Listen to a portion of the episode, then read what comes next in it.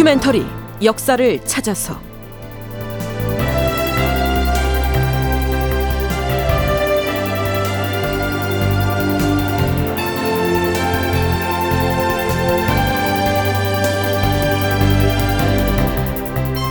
제 1206편 모든 행정력을 강화도에 집중하다. 극본 이상락 연출 황영선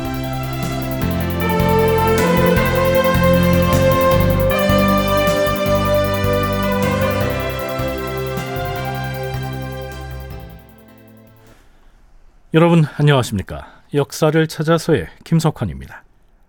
지난 시간에 오랫동안 방치해왔던 남한산성을 어떻게 개축하고 보수해서 군사 방어 진지로 탈바꿈시킬 수 있었는지 그 과정을 간단하게나마 살펴봤죠.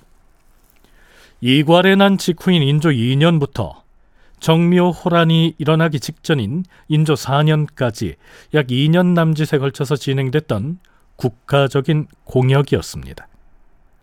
남한 산성은 지형이 험준한 산악을 빙 둘러서 축성을 한 글자 그대로 산성인데요. 후금의 침략이 우려되는 상황에서 왜 하필 그런 곳을 골라서 성을 쌓았던 것일까요? 서강대 기승범 교수의 얘기 들어보시죠. 한반도를 침입해 들어오는 북방 민족이 대부분 이제 기병대가 강하거든요. 그러니까 평야에서 싸워가지고는 도저히 이길 방법이 없으니까 우리는 산으로 올라가는 거고 산에 올라가면 비록 포위 당한다 할지라도 일단 산 꼭대기까지 말 타고 올라올 수는 없잖아요. 그러면 말을 내려서 기어 올라와야 하니까 이제 그러면 보병으로 한번 붙어보자. 그런 의미죠. 하지만 외적의 침략 등 국가적인 비상사태가 발생해서 도성이 위태로워질 경우 국왕을 비롯한 중앙조정이 옮겨갈 수 있는 제1순위 후보지는 남한 산성이 아니라 강도, 즉 강화도였습니다. 기승범 교수의 얘기 이어집니다. 북방 민족이 기병대는 강한데 이제 물에 약하잖아요.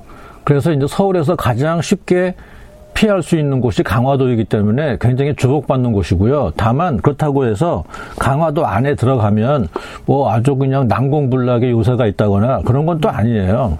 그럼에도 불구하고 강화도로 가는 이유는 그 지금의 김포 쪽에서 해협을 조금만 건너가면 강화도에 들어가는데 그 상륙하기가 상당히 어려워요. 거기에 물때를 잘 몰라가지고는 어렵죠. 이런 이유 때문에 서기 1232년 고려는 몽골과 싸우기 위해 개성에서 강화도로 수도를 옮기죠. 한국학중앙연구원에서 발간한 민족문화 대백과 사전엔 고려가 강화로 도읍을 옮긴 배경을 이렇게 기술하고 있습니다.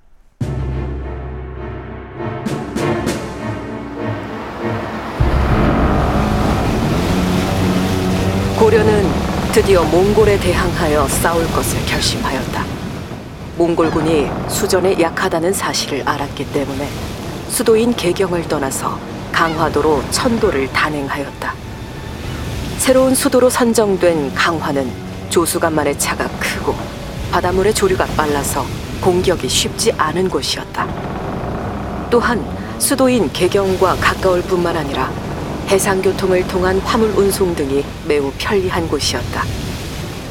당시에 고려가 강화도로 천도를 강행하게 된 이유는 몽골 기병의 전력이 매우 우세해서 고려 정부로서는 몽골 기병의 침략을 막을 수 있는 확실한 방어책을 세울 수 없었기 때문이다. 자, 어떻습니까? 앞에서 언급한 고려와 몽골의 관계가 인조 제위기의 조선과 후금의 관계와 일정 부분 겹쳐 보이지 않습니까? 자, 어찌됐든 인조 5년 초에 정묘 호란이 일어났을 때 인조는 강화도로 파천을 하게 되는데요. 그렇다면 남한산성을 축성하는 그 기간에 강화도에선 과연 어떤 사전 작업이 이루어지고 있었을까요?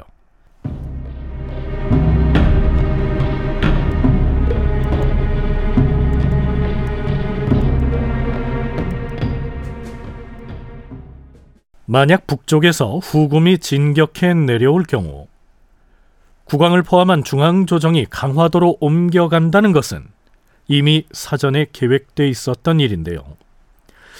근데 그 섬 안에서 체류하는 기간이 길어지면 가장 문제가 되는 것은 식량 문제죠. 인조 2년 4월 17일에 편전에서 열린 비변사 당상회의에서는 강화도의 재정 확보를 위해서 충청도 태안 군수를 바꿔야 한다는 다소 엉뚱해 보이는 주장이 제기됩니다. 강화도의 재정 문제와 충청도 태안군이 무슨 관련이 있다는 것일까요?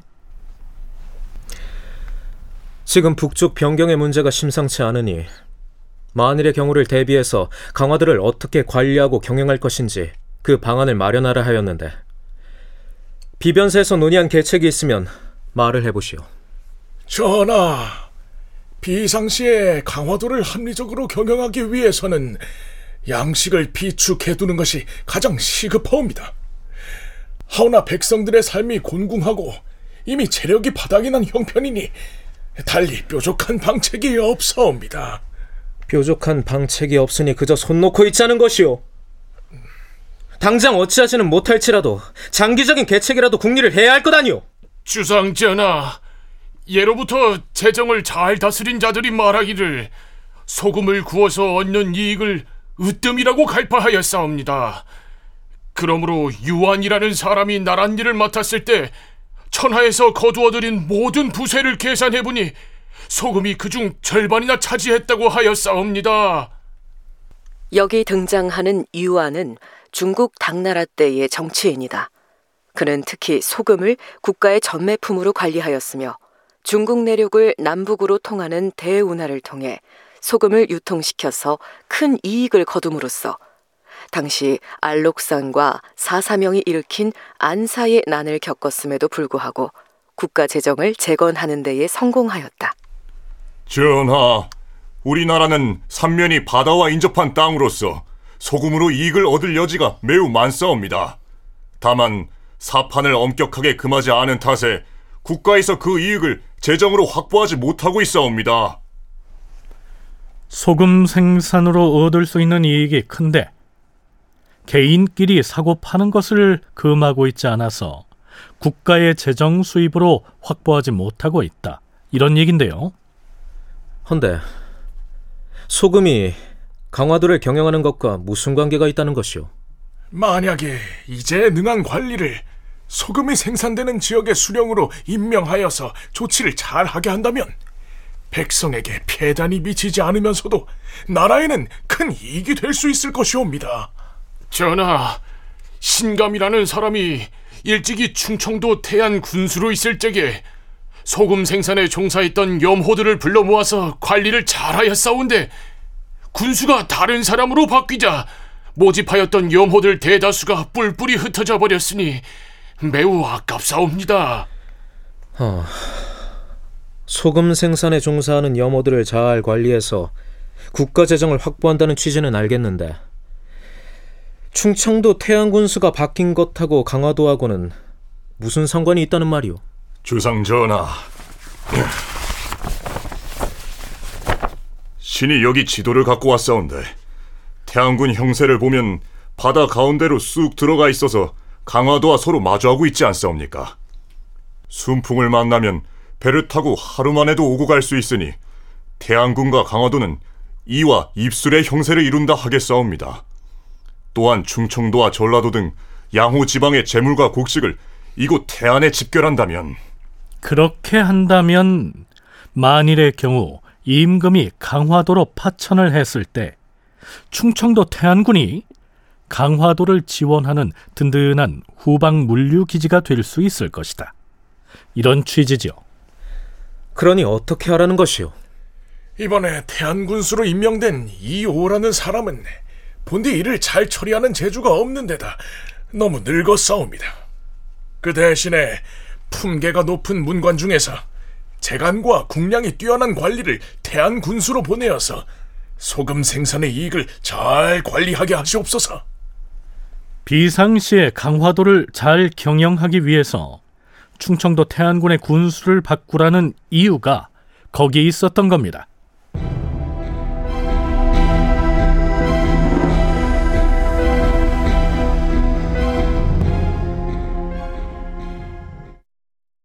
이와 더불어서 임금과 조정이 강화도로 옮겨갔을 경우 강화도의 북쪽인 황해도에서도 그에 따른 대비를 해야 한다는 의견이 제시됩니다.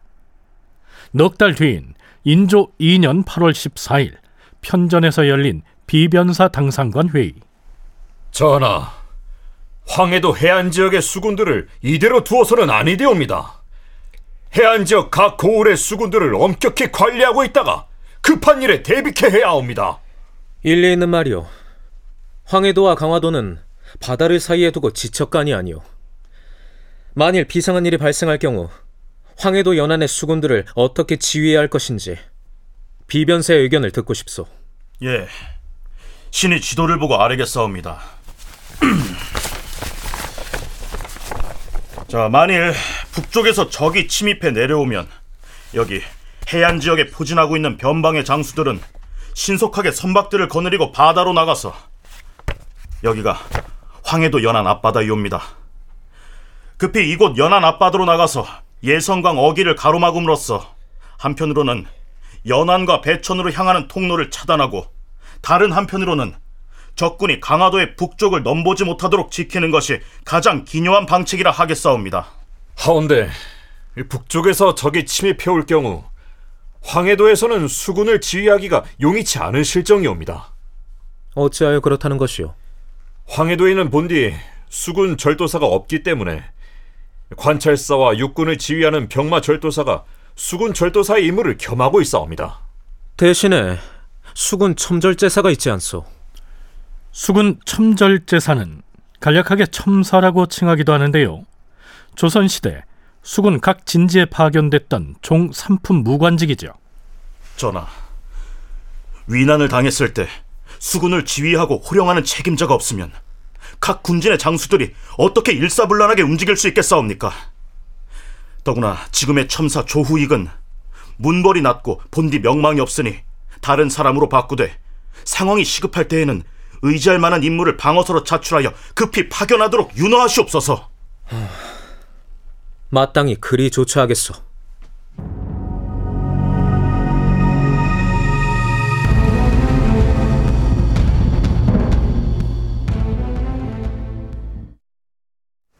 인조 3년 2월 주상 전하, 강화부사 강기정과 그 일행이 부르심을 받고 왔사옵니다.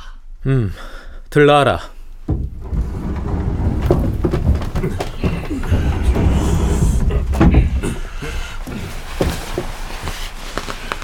부르셨사옵니까, 전하?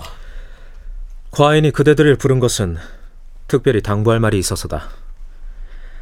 강화도라는 지역이야말로 국가가 위급할 때 기댈 수 있는 매우 중요한 의지처이다. 어느 때든 나라의 위난이 발생하면 반드시 그대들이 근무하고 있는 그곳 강화도로 가게 될 것이다. 그러니 그대들은 틈이 생기지 않도록 서로 인화에 힘쓰고 또한 무엇보다 군졸들을 잘 돌보도록 하라. 명심하겠사옵니다, 주상 전하. 명심하겠사옵니다, 주상 전하. 또한 만일의 경우에 대비하여 양곡을 충실히 저축하도록 노력하라. 예, 전하. 마음을 다해 노력하겠사오나 신들의 재능이 미치지 못할까 두렵사옵니다.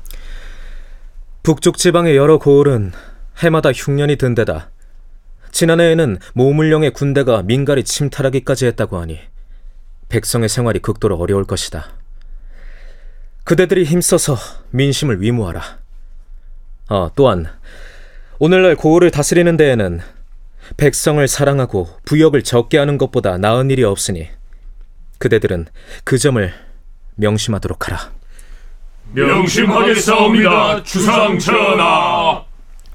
이때가 인조 3년 2월이었죠.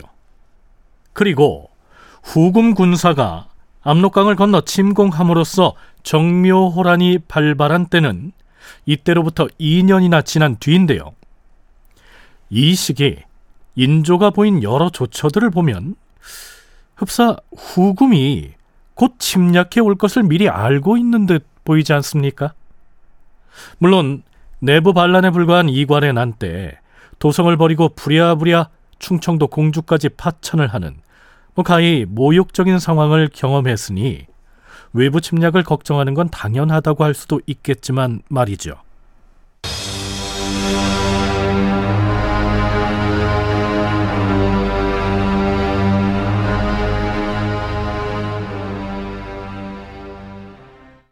이때부터 임금인 인조와 비변사에선 강화도를 모든 일의 중심에 놓고 여러 가지 방책을 논의합니다.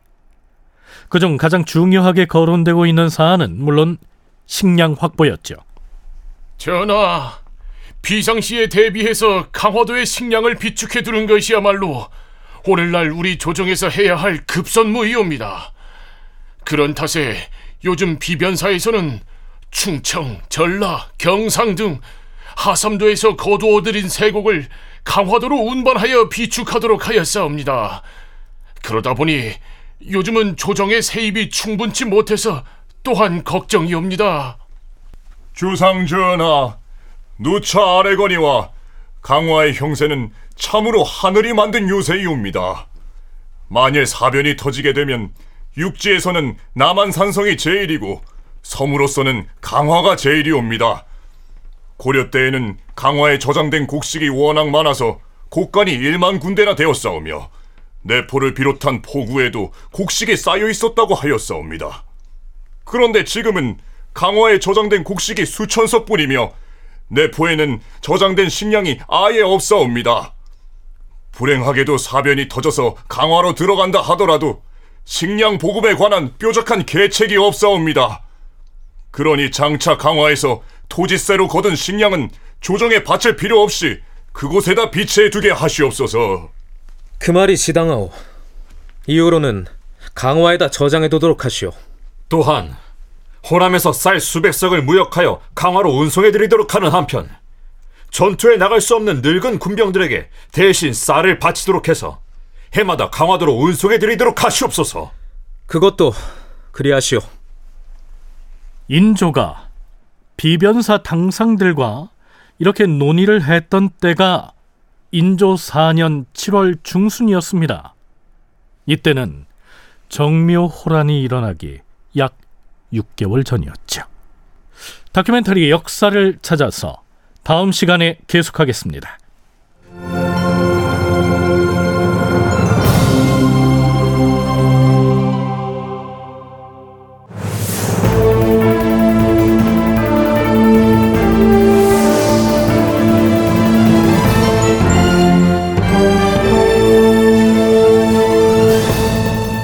다큐멘터리 역사를 찾아서 제 1206편 모든 행정력을 강화도에 집중하다 이상락 극본 황영선 연출로 보내드렸습니다.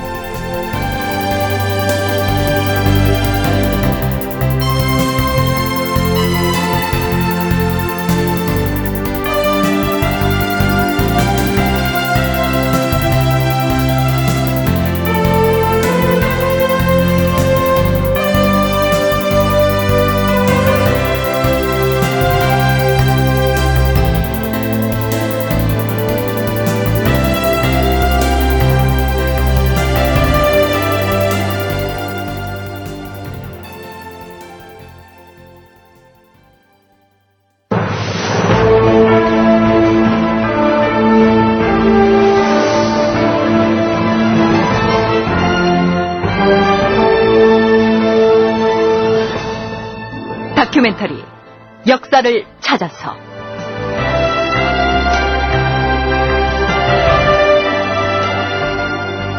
제1편 빗나간 프로젝트 동북공정 극본 이상남 연출